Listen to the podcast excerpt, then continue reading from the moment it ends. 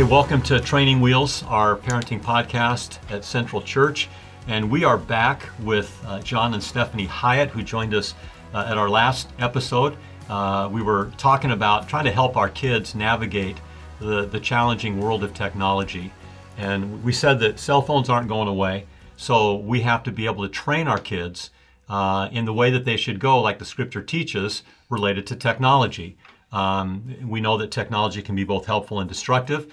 Um, so, so John and, and, Steph, thanks for joining us again uh, this week. Um, at the end of our conversation last time, Stephanie, you, you started talking about kind of monitoring things in, on your kids' phones related to social media and that kind of thing. Uh, when we talked with you, you, you stressed the importance of monitoring your kids' friends mm-hmm. digitally. Mm-hmm. Um, and, and, John, you told me that it's, it's, become a common practice of universities with recruiting and companies in hiring. Uh, why, why is this valuable?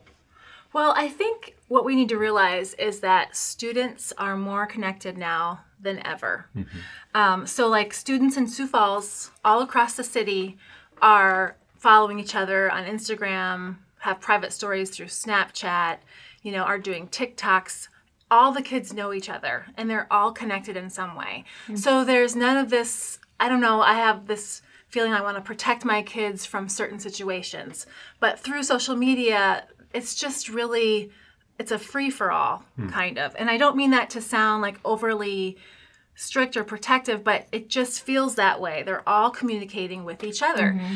And so, um, many times when we'll go to basketball games in Rapid City or Watertown or track meets in Huron, um, our boys will say, Hey, I got three more followers after that game, or I mm-hmm. added two more people after that meet. And so they're just all intermingling on social media. And so I just think it's just really wise for parents just to make social media a part of the dinner time conversation. I think at first when our boys were on it, we weren't talking about it. We didn't really understand how much influence it was having over mm. them. And so now we'll just say like, "Hey, what's going on in your digital world?" Or, you know, who are the top 10 friends that you're snapping or um, sh- you know who do you have private stories with on snapchat so we're just really trying hard to take things out of the dark and bring them into the light because i mean more than ever you just notice that if it's not in their phone they're just not listening to it. And so we also find ways to kind of influence them um, you know like vaping and wearing um, seat belts are really important now, and especially with with young students. And so we'll send them like little news stories through our family chat about vaping or about mm. car accidents or driving recklessly. Mm-hmm. You know, so we're we're finally in tune to like, okay, if it's not in their phone, they're not listening. Mm. And so it really just has changed how how you think about parenting in a way. I mean, I'll send the boys like I'll see something on Twitter, some like thing that I think is cool related to maybe it's sports or maybe it's just some inspiring story or whatever. Mm-hmm. I'll send that to them and I'll get immediate responses from them. Right. You know. That's so it's like, awesome. but to try to get their attention when they're like calculus. sitting next to you, you know, um, right? So it really changes the way you communicate with your kids. Absolutely. Yes. Well, and and what I've seen, this was interesting. We, you know, when we were taking um, some recruiting visits, we were talking to one of the coaches, and you know, he said, you know, the deeper we get into this, he says, we'll we'll actually hire a service to do a deep dive into into potential athletes' social media accounts. And we mm were like, wow. Like, it, and that's different from like just hey, looking at some of the things. But right, you know, they're looking for who are you friends with, what are you liking, what are you posting. They're they're looking at character hmm. in that. And the same thing happens in hiring. I, you know, I have this friend of of ours that we went to college with. He he does, he's like a recruiter and he posted something on Facebook the other day from Jon Gordon, who's like a author and speaker and kind of a culture and leadership guy. And he said, yeah, hiring managers. He's like, he said they look at resumes, but he said they're really looking at what people are putting on social just to mm. just to kind of learn what is this person about, what are they yeah. like. You know, that's really kind of an indicator of of who they are. So, do your kids know that? Like, do you talk to them about, hey, what you're putting out there could affect your job, could affect your school. You know, they're teenagers, no so they we they've heard it, but I don't think that they really get it. You know, they're mm. just not mature enough to really understand it all. So, um, do you think when Tyler heard that from that coach, that that really made an impact on him?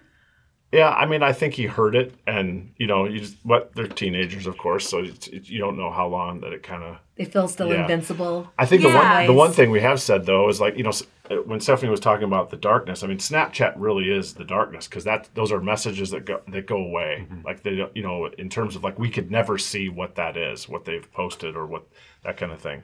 Um, but it's easy for kids to take screenshots of that stuff.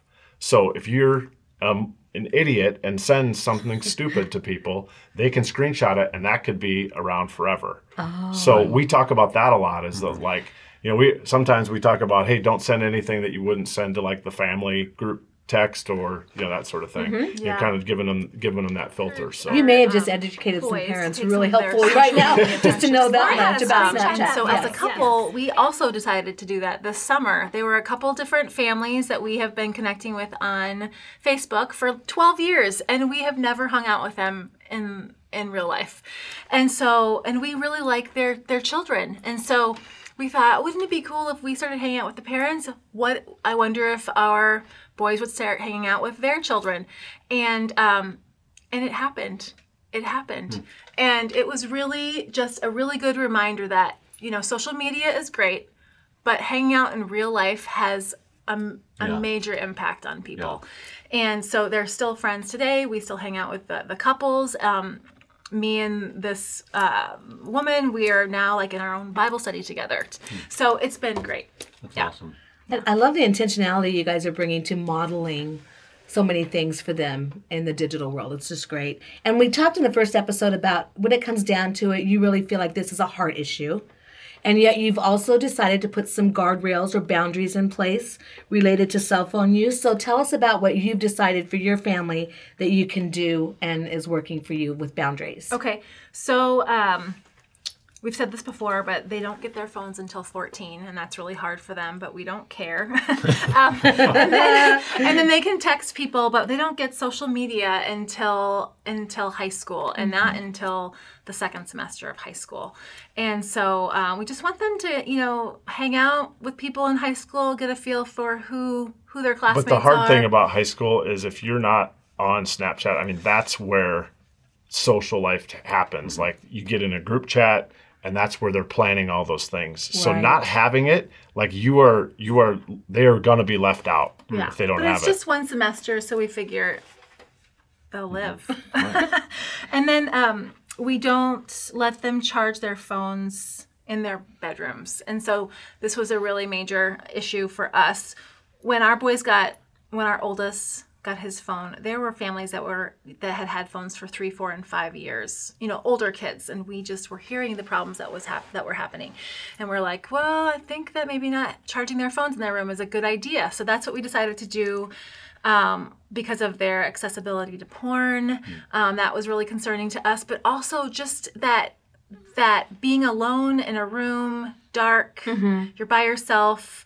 Um, so verses like 1 Thessalonians 5, 5 through 8, you are all children of the light and children of the day. We do not belong to the night or to the darkness. So then, let us not be like others who are asleep, but let us be awake and sober. For those who sleep, sleep at night, and those who get drunk, get drunk at night. But since we belong to the day, let us be sober, putting on faith and love as a breast, breastplate and the hope of salvation as a helmet.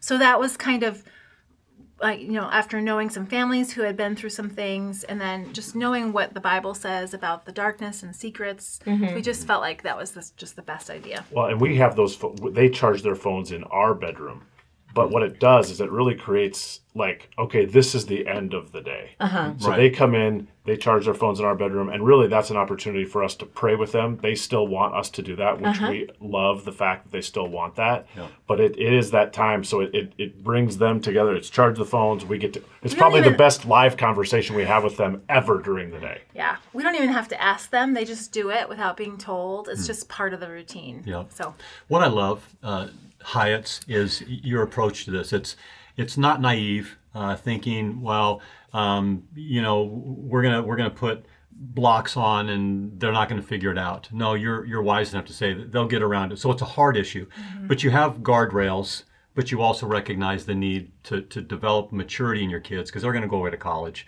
They're going to be on their own. You're not going to be able to police them all the time. So it's changing the heart, but also setting some things in place. Uh, like the phone charging at night, that's going to try to preserve them and keep them from uh, walking in the darkness. Uh, thanks so much for sharing with us. We appreciate you guys and your, your transparency. Um, parents, I hope those of you that are listening are, are grasping something from this and, and figuring out how to, how to manage your kids in a, in a, uh, a lifetime of technology. So God bless you. We'll catch you next time.